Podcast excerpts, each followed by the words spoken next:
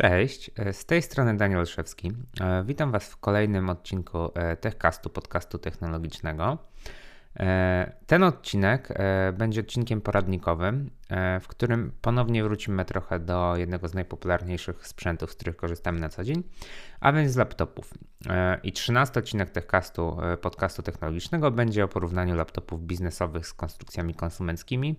Podpowiem Wam trochę, czym się różnią te komputery od siebie i co warto wybrać na koniec dnia. Czy lepiej dopłacać do biznesówki, czy może wybrać konsumencki, jak to wygląda w zależności od E, naszych potrzeb. Idąc do jakiegokolwiek elektromarketu, albo nawet nie wychylając e, nosa z domu, bo teraz akurat jak to nagrywam, to jest dokładnie minus 7 stopni, wchodząc sobie na e, stronę www jakiegokolwiek dużego sklepu z elektroniką, znajdziemy mnóstwo modeli komputerów przynośnych i w tym goszczu bardzo trudno czasami się odnaleźć. E, co chwilę pojawiają się nowe modele i nawet osoby, które są w tej bańce technologicznej, powiedzmy, śledzą to w miarę na bieżąco, tak jak ja, czasami same się gubią, bo na przykład mamy jeden model laptopa, który ma trzy rodzaje generacji procesorów, albo różni się jakimiś e, bardzo niewielkimi niuansami. O tym trochę mówiłem przy okazji odcinku 9 e, i Intel Evo. Zachęcam do odsłuchu, jeżeli ktoś nie słuchał. E, niezależnie od tego, czego szukamy, to do wyboru mamy komputery przenośne, zarówno takie bardzo tanie, jak i średnie półkowe czy droższe. E, mamy też modele premium, takie naprawdę drogie. E, coraz więcej laptopów posiada matrycę OLED, jest coraz więcej MacBooków i one stają się coraz popularniejsze w Polsce. E, bardzo dużą popularnością od e, niedługiego okresu czasu e, cieszą się Chromebooki, zarówno te zwykłe, jak i modele z plusem. Nie brakuje oczywiście konstrukcji dedykowanych dla graczy oraz coraz popularniejszego w Polsce segmentu komputerów biznesowych, które szturmem pojawiły się na rynku detalicznym i są również kierowane teraz do E, sektora B2C, czyli do klienta takiego końcowego, odbiorcy indywidualnego, jakim jestem ja, czy, czy wy, e, nie patrząc na to w kontekście firmy, tylko w kontekście takiej osoby, która idzie do sklepu i kupuje sobie komputer. E, pojawiło się też dużo konstrukcji takich ze skraju konsumenckich i biznesowych, jak ThinkPugi.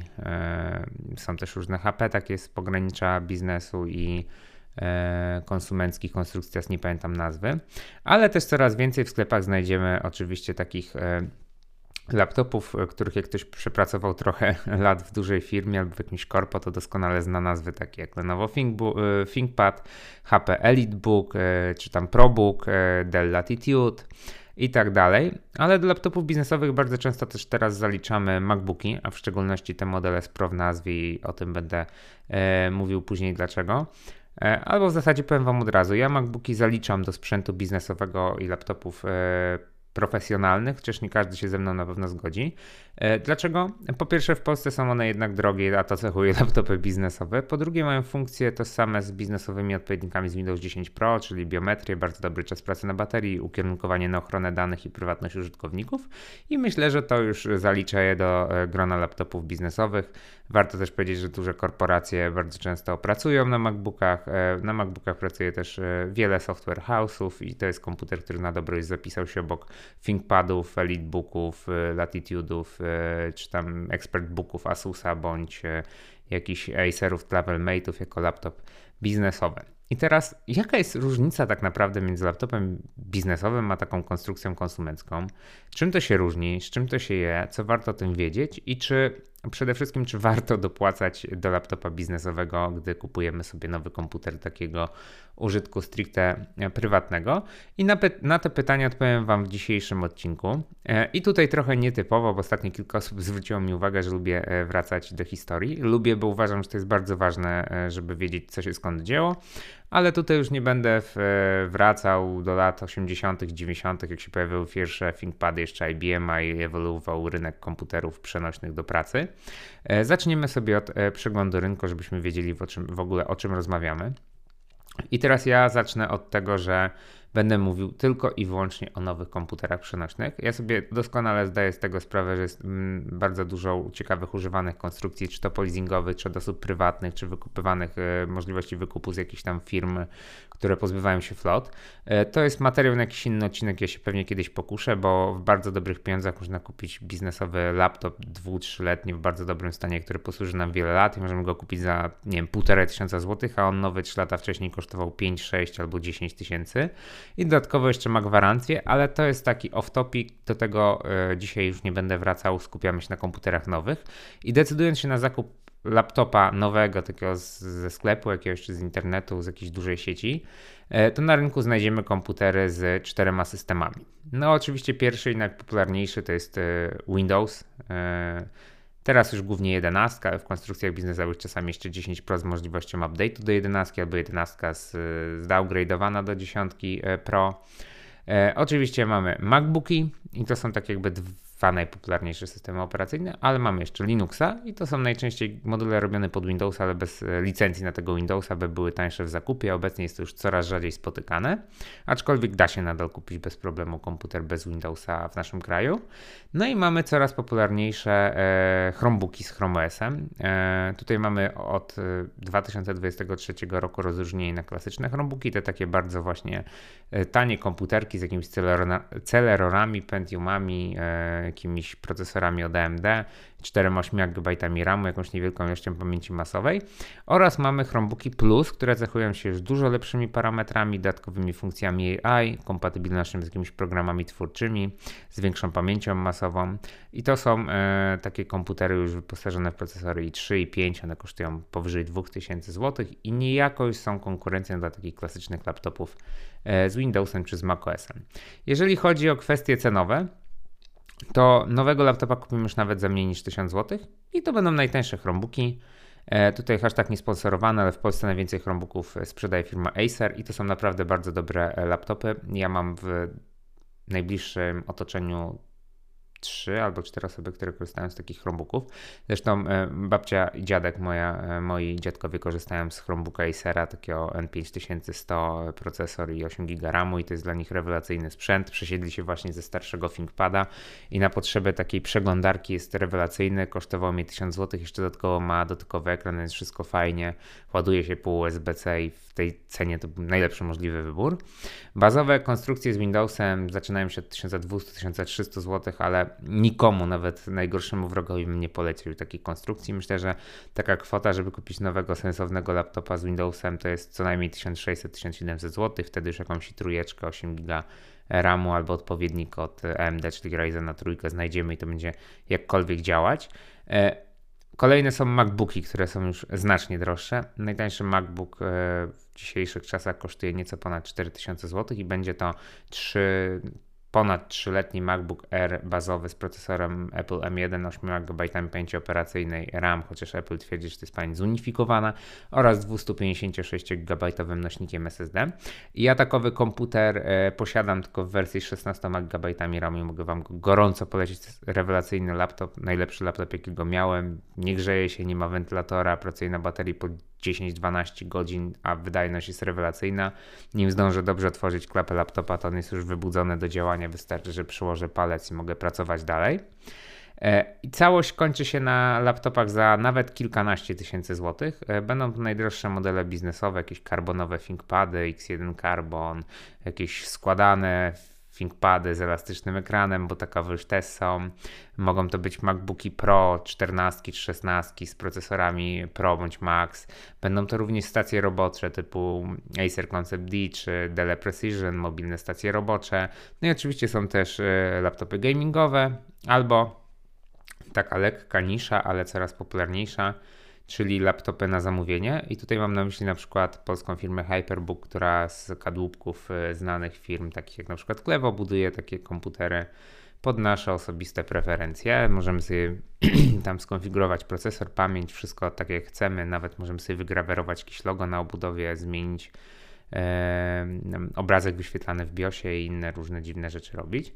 Ze względu na zastosowanie komputery przenośne dzielimy na klasyczne laptopy konsumenckie, modele premium, które mają lepszą jakość wykonania, często lepsze warunki gwarancyjne, modele 2 w 1 z dotykowym ekranem i zawiesami 360 stopni, które Obecnie nieco są w odwrocie, ale nadal dużo takich konstrukcji da się znaleźć. E, mamy jeszcze oczywiście laptopy biznesowe, czyli zaprojektowane pod kątem użytkownika biznesowego i korporacji. E, a do B2C sprzedawane niejako przy okazji. Dobrego, takiego zwykłego laptopa konsumenckiego kupimy aktualnie już za nawet 2,5 do 3 tysięcy złotych. To wiadomo, to będzie nadal jakaś tam plastikowa konstrukcja, która nie będzie rewelacyjna, ale spokojnie starczy nam na kilka lat pracy. Będzie miała niezłą baterię, niezłą wydajność, porty USB typu C funkcyjne z DisplayPortem i z Power Delivery. A nawet jak się postaramy, to tutaj też u strony odcinka 9 znajdziemy model spełniający certyfikację, e, wszystkie wymogi certyfikacji Intel Evo i to już nam naprawdę zagwarantuje, że przez ładnych kilka lat ten komputer będzie bezproblemowo działał, no chyba, że się uszkodzi fizycznie, bądź pech będzie chciał, że coś nam e, padnie w nim, będziemy musieli wysłać go na gwarancję, ale to tak jakby e, rzeczy niezależne od nas. Od około 4000 zł to możemy już sobie przebierać jak chcemy w modelach premium. De facto obecnie laptopy premium są e, tańsze od e, smartfonów premium. E, I za te 4000 zł bądź więcej kupimy już model z ekranem OLED E, ze świetną baterią, właśnie z Intel Evo, e, innymi dodatkami, e, mnóstwem portów, czego dusza zapragnie. I od podobnych pieniędzy kupimy również laptopy biznesowe. No i teraz już przejdziemy do tego, jakie są różnice pomiędzy komputerem takim budowanym dla przeciętnego Kowalskiego, czyli komputerem dla konsumenta, a biznesowym odpowiednikiem, czyli laptopem zaprojektowanym stricte do wykorzystania w pracy, w biznesie, w sektorze B2B, którego takim naturalnym odbiorcą jest jakaś mała, średnia bądź duża firma.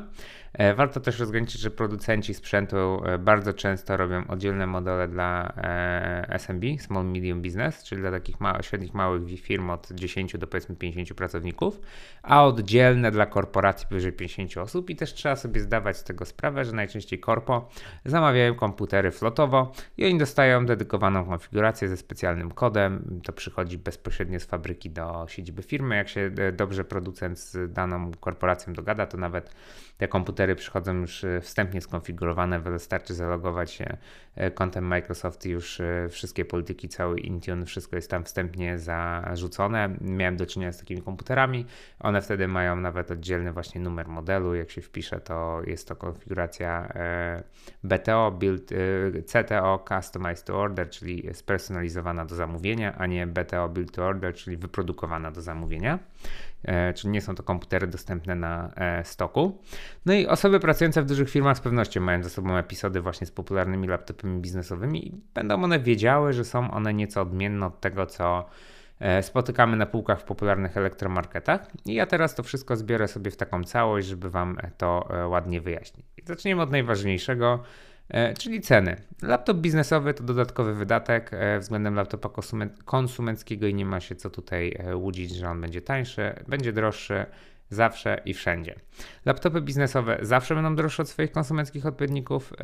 Porównując specyfikację techniczną, idealny, identyczny komputer konsumencki pod względem parametrów tych bebechów w środku będzie zawsze tańszy od kilkunastu, nawet kilkudziesięciu procent ceny całkowitej konstrukcji, więc w tym momencie wszyscy sobie pewnie e, zadajecie pytanie, za co dopłacamy i czy warto w ogóle dopłacać, bo może na przykład bardziej opłaca się kupić konsumencki laptop i założyć sobie, że go tam, nie rok wcześniej wymienimy, rok szybciej, albo dwa lata szybciej, albo w ogóle nic nie zakładać, też kupić sobie laptopa konsumenckiego, bo tak.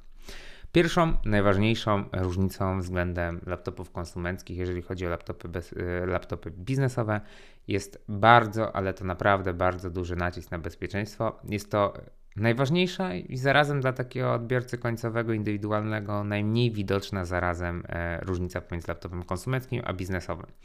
Poziom bezpieczeństwa jest element, którego nie założymy na pierwszy rzut oka, a to właśnie pod niego podporządkowana jest cała konstrukcja laptopa biznesowego. Na komputerach służbowych przechowuje się mnóstwo wrażliwych danych, które muszą być odpowiednio zabezpieczone i to jest w interesie zarówno producenta sprzętu, jak i organizacji, która e, kupuje ten sprzęt i wydaje go swoim pracownikom. Ponieważ pracownicy popularnych dzisiaj korporacji e, na swoich laptopach e, przechowują poufne dane firmowe, a celem pracodawcy oraz producenta sprzętu jest to, żeby zapewnić maksymalny poziom bezpieczeństwa i dlatego też w dzisiejszych czasach już prawie każdy laptop biznesowy jest wyposażony w zabezpieczenia biometryczne. E, znam modele, które specjalnie są konfiguracje, które specjalnie nie są wyposażone w zabezpieczenia biometryczne. Na przykład dana organizacja sobie E, tak życzę, bo tutaj taka słowa dygresja, że, że laptopy biznesowe są bardzo mocno konfigurowalne i bardzo dużo rzeczy można tam pozmieniać, typu podświetlana klawiatura, brak podświetlonej klawiatury, właśnie czy linii papilarnych, stare teczówki oka, albo nic z tych rzeczy, albo smart card i tak dalej. Więc w każdym bądź razie większość nowych laptopów biznesowych zawsze będzie miała jakieś zabezpieczenie biometryczne i zawsze mnie to śmieszy, że część korporacji je dezaktywuje po to, żeby z nich nie korzystać, a wpisywać te długie hasła nie wiem z czego to wynika. W kilku takich firmach pracowałem i w kilku miałem laptop z czytnikiem linii papilarnych, a i tak nie mogłem z niego skorzystać. No i te czytniki linii papilarnych, skanery tęczówki oka e, bądź skanery twarzy w 3D są spięte z funkcją Windows Hello. E, co ciekawe, tutaj mogę powiedzieć, e, niektóre laptopy od Fujitsu, tak, ta nieco zapomniana firma od m.in. klimatyzatorów, produkuje w dalszym ciągu laptopy. E, I one, niektóre z nich mogą być wyposażone nawet w skaner linii papilarnych całej, e, znaczy może nie całej, ale części dłoni i to jest najbezpieczniejszy aktualnie rodzaj zabezpieczeń biometrycznych. E, inne laptopy z wysokiej półki często wyposażane są jako opcja w fizyczny skaner kart inteligentnych, które można użyć do odblokowania biura i laptopa jednocześnie. To są karty wielkości kart kredytowych, mają sobie specjalny chip zabezpieczający i każde z wyżej wymienionych zabezpieczeń połączone jest z dodatkowymi elementami, na przykład BIOSem, UEFI i tam specjalnymi jakimiś różnymi funkcjami. Kolejną ważną kwestią dotyczącą bezpieczeństwa jest szyfrowanie dysku, które można znaleźć można było, powinienem powiedzieć, znaleźć do niedawna tylko w laptopach biznesowych. Obecnie jest to powszechna funkcja, która dostępna jest też w innych typach laptopów konsumenckich. To wszystko ze względu na wymóg obecności modułu szyfrującego TPM Trusted Platform Module we wszystkich komputerach, które są kompatybilne z Windowsem 11. Dziękujemy tutaj Microsoftowi naprawdę, bo wspomógł lepiej zabezpieczać nasze dane, w sensie wymóg na producentach, żeby ten moduł TPM był stosowany. To poniekąd odbija się pewnie na cenie i na tym, ile płacimy za laptopa, ale umówmy się, nawet te konstrukcje za 1500 zł już ten moduł TPM teraz mają, bo muszą mieć a dla nas jest to wartość e, dodana. E, dzięki wbudowanemu modułowi TPM oraz temu, że laptopy biznesowe korzystają z Windowsa 10 Pro, o czym za chwilę będę mówił, e, mają aktywnego BitLockera, który bardzo dobrze radzi sobie z szyfrowaniem i zabezpiecza nasze dane, tak abyśmy uzyskali do nich dostęp dopiero po, tylko i wyłącznie i dopiero po odblokowaniu systemu operacyjnego Windows z naszym hasłem bądź jakimś naszym e, podświadczeniem, więc to chroni e, nas przed wyciekiem jakichś danych, gdy laptopa zgubimy, bądź zostanie on nam e, skradziony. Wyjęcie dysku, przełożenie go gdzie indziej, indziej spowoduje tutaj odczytu danych, bo wszystko jest zahasłowane, a klucze BitLockera albo mamy na swoim koncie Microsoft, albo ma je dział IT firmy, w której pracujemy. E, kolejną częścią, jeżeli chodzi o zabezpieczenia, e, coraz rzadziej spotykane, ale nadal e, czasami jest, jest to gniazdo fizyczne Kensington Security Slot bądź Kensington Lock. Jest to dedykowane gniazdo w laptopie pozwalające na stałe przyczepić go na przykład, nie wiem, do biurka, dedykowanej kłódki czy specjalnego plecaka. Rzadko już się z tego korzysta, ale czasami jeszcze jest to, bardzo rzadko już znajdziemy w laptopach konsumenckich, a jeszcze w biznesowych niekiedy nam się znajdzie. To na przykład jest zastosowanie tego możemy mieć w open space'ach, w jakichś bankach, na przykład w placówkach takich otwartych, gdzie pracownik nie ma swojego stałego miejsca, jest duży przepływ dziwnych e, różnych ludzi z zewnątrz, no i tam można przyczepić sobie ten komputer na przykład do jakiegoś tam biurka i wtedy naprawdę trzeba było wyrwać pół obudowy, żeby go e, zabrać stąd.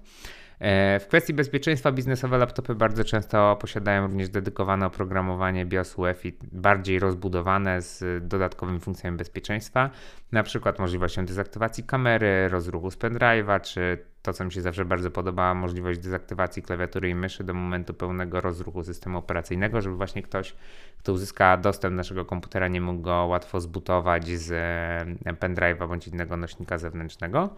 E, w kwestii bezpieczeństwa, to co jest istotne dla nas, w kwestii może bardziej tu powinienem doprecyzować ochrony prywatności.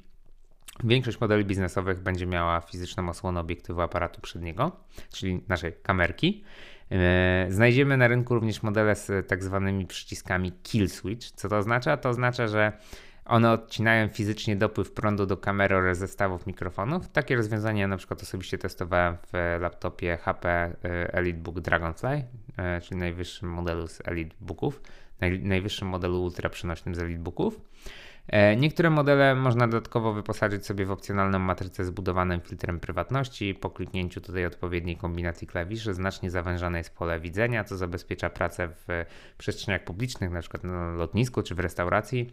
E, tą technologię bardzo często znajdziemy w laptopach Lenovo ThinkPad, ale nie jest to yy, technologia zastrzeżona tylko dla ThinkPadów. Inne laptopy też to miewają. E, też z tego korzystałem, jest to bardzo śmieszne. W moim przypadku, w przypadku mojej pracy, gdzie nie przetwarzam jakichś danych finansowych czy wrażliwych i nawet jak pracuję gdzieś tam w kawiarni i ktoś by mi zajrzał przez e, ramię, to, to nie będzie to bardzo mocno bolesne i stratne dla firmy, dla której pracuję. E, to u mnie to była bardziej ciekawostka, ale znam osoby, które faktycznie z tego korzystają na co dzień i sobie to bardzo chwalą. E, I kończąc motyw bezpieczeństwa, laptopy biznesowe bardzo często mają szereg dodatkowych programów, algorytmów i narzędzi, które na stałe monitorują na przykład stan wszystkich podzespołów i odpowiednio wcześniej wykrywają jakiekolwiek anomalii, która może przerodzić się w jakąś awarię taką, że ten komputer się nie uruchomi, będzie miał problem z uruchomieniem i działaniem. E, przechodząc już dalej, zostawiając tą kwestię bezpieczeństwa, e, konstrukcje biznesowe zaprojektowane są dla maksymalizacji produktywności. I co to oznacza? Oznacza to tyle, że laptopy biznesowe nigdy nie były najładniejszymi komputerami na rynku. No może tutaj z wyłączeniem MacBooków, które dla mnie są taką kwintesencją bardzo ładnego laptopa przenośnego, ale y, na pewno nie można komputerom biznesowym odmówić trwałości. E, biznesowe modele będą najczęściej szare, czarne lub srebrne, chociaż to się trochę zmienia i na przestrzeni ostatnich 5 lat komputery biznesowe znacznie e, wyładniały i tutaj chyba to też jest zaleta e, firmy Apple i tego, że gdzieś producenci z laptopów z Windowsem biznesowych poczuli tutaj oddech giganta z Cupertino na, na karku. W każdym razie komputery te wykonane są z e, wysokiej jakości tworzyw, metalu, aluminium, stalu, stopu magnezu, karbonu i innych. Wszystko jest e, to po to, aby dzielnie służyły jak najdłużej i nie strasznie były jakieś lekkie upadki, zabrudzenia, mm, uderzenia, przechowywanie razem z jakimiś długopisami, notatnikami, wrzucanie tego szybko gdzieś do plecaka między spotkaniami. E, wszystko jest też maksymalnie ergonomiczne, przemyślane i użyteczne, a dopiero później wchodzą sobie styliści robiący design. I teraz, żeby to też wybrzmiało, nie oznacza to, że laptopy biznesowe są brzydkie. Mało tego, one są bardzo często ładne. Ja na przykład bardzo lubię design, czy to klasyczny design ThinkPadów, e, czy jakichś elitebooków. Mi się podobają laptopy biznesowe, są dla mnie takie klasyczne, bez żadnych udziwnień, ale kto co lubi. E, na przykład w Lenovo uwielbiam to, że e, świeci się kropeczka nad i w wielu modelach, jak komputer jest uruchomiony. E, a jednocześnie te laptopy stylistycznie nawiązują do starych modeli sprzed e, kilkunastu lat i nie da się ich pomylić z żadnym innym komputerem przenośnym. E, bardzo podobają mi się też hapeki, ten srebrny taki aluminiowy design, chociaż na nim bardzo łatwo widać wszystkie ślady użytkowania, one się szybko dosyć niszczą, jak się o nie bardzo mocno nie dba. E, produktywność nie oznacza, że laptopy biznesowe są wydajniejsze od konsumenckich odpowiedników. Ba, bardzo często korzystają one z identycznych podzespołów co konsumenckie odpowiedniki, a jeżeli byśmy wzięli laptopa konsumenckiego i biznesowego za tą samą cenę, to w 3, 3 czwartych albo więcej przypadków ten konsumencki będzie miał wydajniejsze podzespoły. To wynika z tego, że przeoszczędzone będzie na obudowie, portach, BIOSie, opracowaniu tego, gwarancji itd. E, czasami laptopy biznesowe mają nieco zmodyfikowane procesory, które obsługują dodatkowe funkcje bezpieczeństwa lub ułatwiające zarządzanie sprzętem w organizacji. Mam tu na myśli e, funkcję Intel vPro bądź odpowiednika od AMD. E, co jeszcze warto powiedzieć? W ogólnym rozrachunku wydajność y, jakości do ceny laptopa biznesowego zawsze będzie gorsza niż konstrukcji konsumenckiej, e, bo oczywiście prawdą jest, że można sobie kupić najtańsze, nie wiem, HP Essential 15S. Miałem przyjemność współpracy z takim komputerem, jest on okropny, on ma plastikową obudowę, którą jak się go podnosi za kant, to na przykład zaczyna klikać gładzik, bo jest tak mało sztywna ta obudowa. Matrycę 250 kandeli na metr kwadratowy, bardzo ciemną, niewygodną do pracy. Mimo, że jest matowa, to na zewnątrz i tak nic nie widać. E, dzięki Bogu, że jest to IPS LCD, a nie TNK jeszcze. Mamy niby porty USB typu C, ale bez DisplayPorta i Power Delivery, więc w sumie dla mnie bezużyteczny.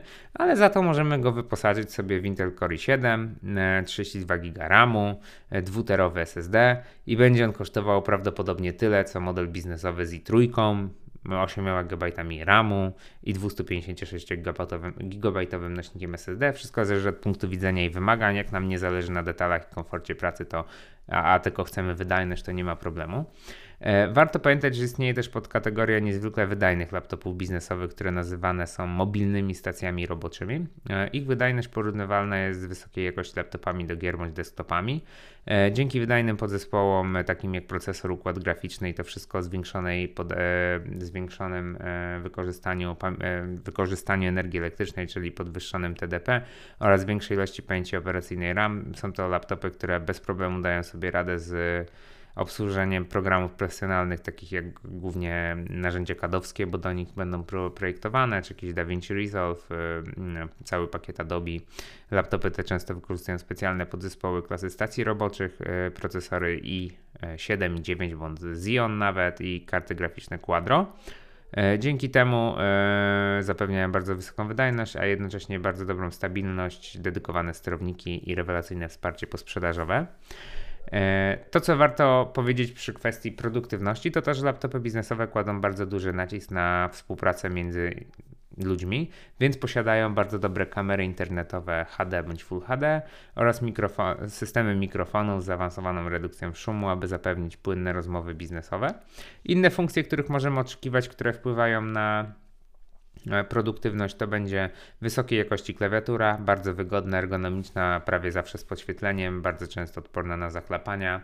E, czytnik kart inteligentnych, duża ilość portów USB, zarówno typu A, jak i typu C i nawet taki lekki laptop biznesowy bardzo często nie będzie wymagał od noszenia przejściówki. Będziemy mieli wbudowane HDMI, wbudowane USB typu C, wbudowane USB typu A, jacka, wszystko co jest nam potrzebne do pracy. Czasami są jeszcze nawet modele, które są dosyć kompaktowe i lekkie, a mają klasyczną RJ w standardzie gigabit Ethernet, aby szybko podpiąć się do sieci. I to są też laptopy bardzo chętnie wybierane przez administratorów IT, bo oni często muszą się kablowo gdzieś tam w infrastrukturę e, wpinać i wtedy nie muszą pamiętać o przejściówkach. E, bardzo często zdarza się czytnik kart pamięci w standardzie SD bądź coraz częściej microSD. E, no i zdarza się wejście na kartę SIM, ponieważ bardzo często laptopy biznesowe, prawie każdy model może być wyposażony w modem sieci komórkowej 4G LTE, bądź coraz częściej 5G i bardzo często jest to opcja, którą można sobie dodać też po zakupie, czyli mamy wstępne przygotowanie. E, o co chodzi z wstępnym przygotowaniem? Jest miejsce na kartę SIM, jest miejsce na modem, są anteny, ale nie ma samego modemu, czyli tego najdroższego elementu. Coraz rzadziej, ale jeszcze zdarza się, że jest dedykowane złącze do stacji dokujących, na przykład w laptopach Lenovo. E, że jest zewnętrzna bateria z możliwością szybkiej wymiany, czy trackpoint, czyli ten taki grzybek bądź malinka między G i H a B na klawiaturze, który jest alternatywą dla touchpada. Przechodząc dalej, bo nie chcę Was zamęczyć, a już 27 minut e, za nami, a ja jeszcze trochę mam. E, rewelacyjne czasy pracy na baterii. E, komputery biznesowe to bardzo dopracowane konstrukcje, a to oznacza, że posiadają odpowiednio dopracowane i zoptymalizowane podzespoły, sterowniki oraz baterie. E, do tego te baterie bardzo często są pojemne, pojemniejsze niż w przypadku konstrukcji konsumenckich, a dodatkowo posiadają systemy szybkiego ładowania. Nowe modele biznesowe bez problemu wytrzymują 8 godzin pracy biurowej bez najmniejszego zająknięcia.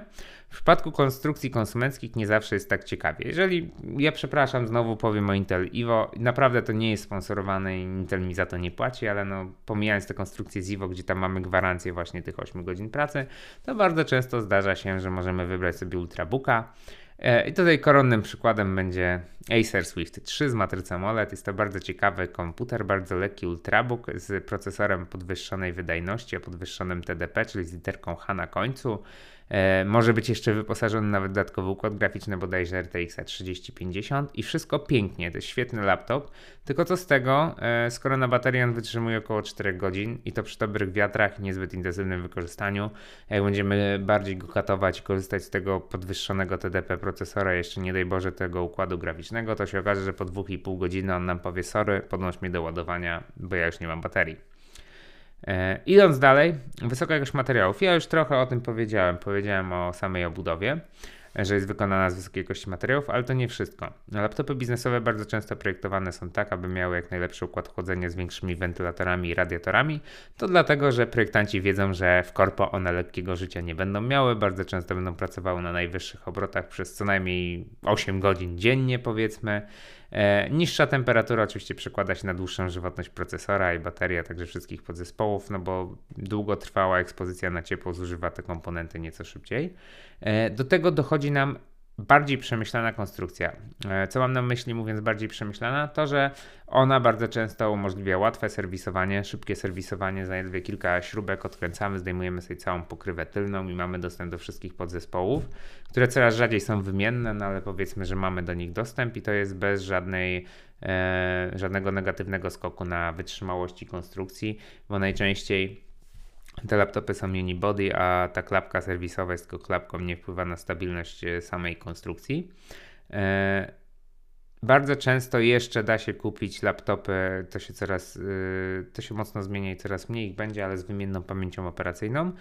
Tak czy siak bardzo często, prawie w każdym komputerze możemy sobie wymienić dysk, łatwo przeczyścić wentylator, bądź wymienić pastę termoprzewodzącą na procesorze i układzie graficznym. Idąc dalej, przechodzimy do wsparcia aktualizacjami. No i tutaj, tak jakby no, kupując komputer z Windowsem czy macOSem, to nie jest tak jak w przypadku Chrome OS, który działa jak Android i tam mamy na przykład 10 lat wsparcia. Kupując dany komputer, sprawdzamy sobie model na liście Google i wiemy do kiedy będziemy dostawać aktualizację oprogramowania i to się nie wiąże bezpośrednio z podzespołami, które mamy, tylko z datą ważności ustaloną sobie przez producenta i Google'a.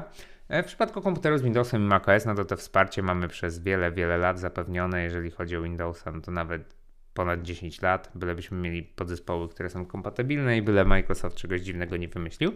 Ale mi chodzi o wsparcie e, producenta i określenie czasu EOL, czyli End of Life, e, bo takie konstrukcje biznesowe mają EOL na poziomie co najmniej 50 lat i to chodzi o to, że one dostają w tym czasie dużo aktualizacji BIOSu i UEFI, które wprowadzają nie tylko nowe funkcje, ale stale optymalizują działanie tego sprzętu, aktualizują sterowniki wewnętrzne wbudowane na płytę główną i łatają zabezpieczenia. Znam przypadki komputerów Lenovo z 2010 roku, które jeszcze w 2017 roku otrzymywały nowy BIOS UEFI, który łatał tam e, resztki Lux, Spectre i Meltdown i mowa o komputerach na procesorach Intel Core pierwszej i drugiej generacji, więc już prehistoria.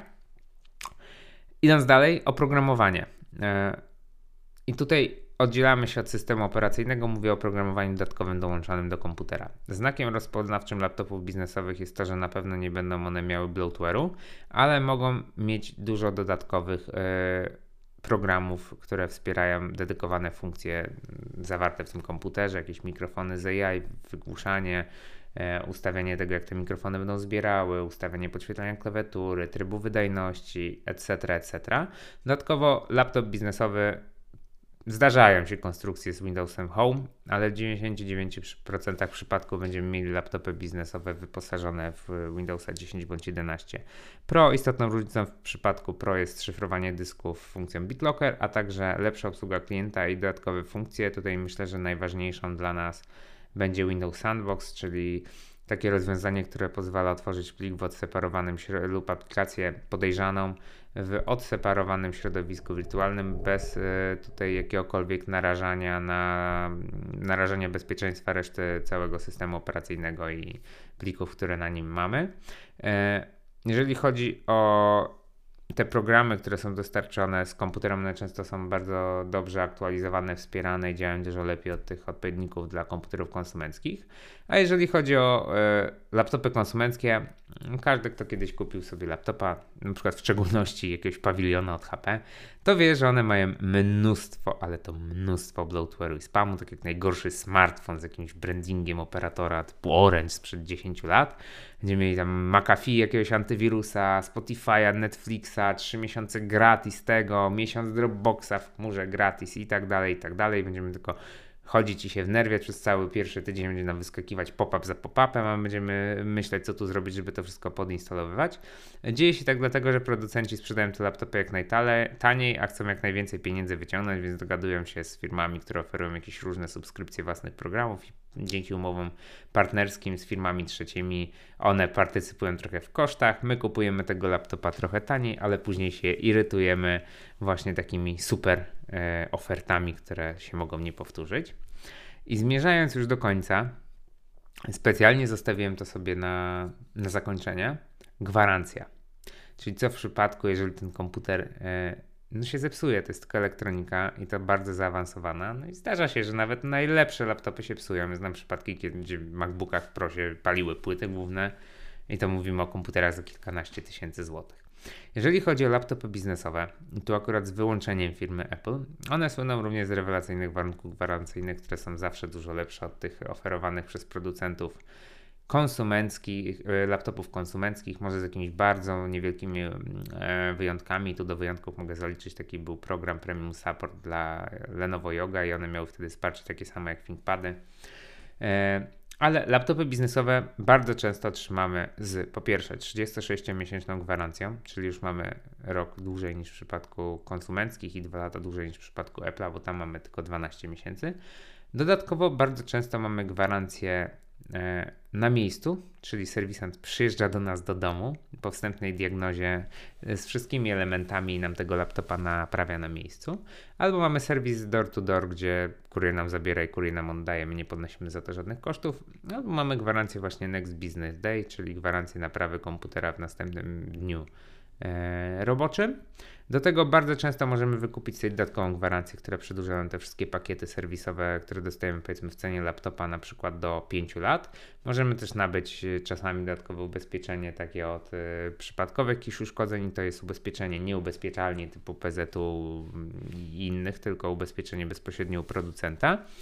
Co istotne, w przypadku komputerów biznesowych, przeważającej większości przypadków, gwarancja działa na całym świecie. Po numerze seryjnym bez konieczności posiadania gwarancji i ona jest liczona albo od dnia wyprodukowania komputera, albo jeżeli mamy dowód zakupu, to możemy sobie to zmodyfikować i wtedy jest od dnia e, zakupu. Czasami jest też tak, że w BIOSie mamy e, born date, datę urodzenia, e, czyli komputer zapisuje sobie, kiedy pierwszy raz po wyjechaniu z fabryki został uruchomiony przez powiedzmy już wtedy klienta i od tego czasu liczona jest gwarancja. Tak samo jest w przypadku sprzętu Apple, który ma aktywację, po prostu pierwsze logowanie do systemu i do internetu i do Apple ID i tak dalej. Zapisuje e, datę, kiedy ten komputer został e, uruchomiony, tak jakby po wyjęciu z pudełka, kiedy jest użytkowany, wtedy leci nam e, gwarancja. W przypadku Apple'a, tak jak mówiłem, mamy tylko 12 miesięcy, ale możemy wykupić sobie mm, Apple Care'a, który wydłuży nam gwarancję do 36 miesięcy. Nadal jest to gwarancja door to door, ale na całym świecie i po numerze seryjnym bez konieczności posiadania dowodu zakupu. Wtedy mamy też priorytetowe wsparcie na wszystkich liniach technicznych Apple'a, zarówno dotyczących sprzętu, jak i oprogramowania macOSa i wszystkich programów rozwijanych przez e, giganta z Cupertino. A jeżeli chodzi o konstrukcje konsumenckie, Najczęściej mamy 24 miesiące gwarancji, no i tutaj wysyłamy urządzenie do serwisu i czekamy, ewentualnie możemy oddać je do sklepu, w którym kupiliśmy. Tego nie polecam, ponieważ e, wtedy jeszcze dłużej będziemy czekać, bo ten sklep musi wysłać do serwisu to za nas. E, później serwis odeśle to do sklepu, sklep musi to nam wydać, przetworzyć. Ta logistyka będzie jakieś 2-3 dni dłuższa, więc ja tutaj mm, zalecam od razu po prostu wysłać sobie, skontaktować się bezpośrednio z producentem i wysłać laptopa do producenta. E, I teraz zmierzając już do końca, to chyba będzie najdłuższy jak na razie od, e, odcinek bo już mamy prawie 40 minut. Czy warto dokładać do laptopa biznesowego? Wiecie już, jakie są różnice między konstrukcją konsumencką i biznesową. E, I odpowiedź na pytanie, czy warto dokładać do laptopa biznesowego względem konstrukcji konsumenckiej, nie jest jednoznaczna i brzmi: to zależy. No i tu Was pewnie rozczarowałem, bo nie powiedziałem Wam, tak, opłaca się dokładać do laptopa biznesowego, albo nie, to bez sensu, szkoda Waszych pieniędzy. W przeważającej większości prawda jest taka, że wystarczy nam konstrukcje konsumenckie lub takie premium z pogranicza laptopów konsumenckich i biznesowych. No i tu się odwołam na przykład do LG Grama, z którego sam korzystam.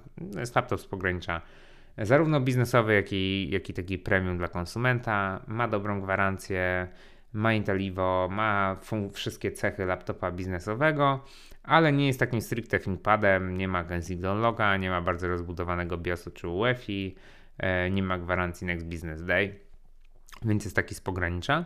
I myślę, że to jest taki optymalny wybór dla większości e, z nas. No, idealny, identycznie jest, e, identycznie sprawa ma się z MacBookiem Air właśnie czy M1 czy M2.